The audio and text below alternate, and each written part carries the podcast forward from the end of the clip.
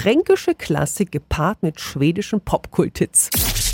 365 Dinge, die Sie in Franken erleben müssen. Die Nürnberger Symphoniker, die lassen diese unglaubliche Erfolgsgeschichte wieder aufleben und widmen ABBA eine große Show. Dirigent wird Thomas Dorsch sein. Guten Morgen, Herr Dorsch. Ja, einen wunderschönen guten Morgen zurück. Was erleben wir bei Symphoniker Meet ABBA Forever? Man wird ein Konzert erleben, welches den Weg einer der erfolgreichsten Musikgruppen überhaupt in unserer Zeit, ja von der Gründung 1972, letztendlich bis heute nachvollziehen. Musikstücke aus allen Phasen dabei. Mhm. Wir wissen, Anni Fried und Agneta haben mega toll gesungen. Die Songs geschrieben haben Benny und Björn. Sie sind Musikexperte. Was macht das Faszinierende aus? Dass diese Musik bis ins Letzte durchdrungen ist. Und das Interessante oder das Entscheidende daran ist jetzt tatsächlich, dass die beiden keine Noten lesen konnten.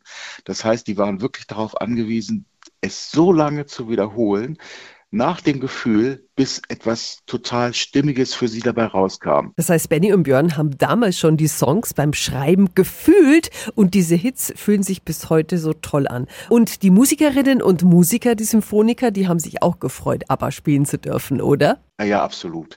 Also die Herausforderung ist einfach tatsächlich, diese Songs, die es gibt, äh, in ein Programm zu bringen. Und dann fangen tatsächlich alle an, ihre Kenntnisse auszupacken und dann wird sehr lange darüber diskutiert, welchen Song man jetzt unbedingt noch bringen muss.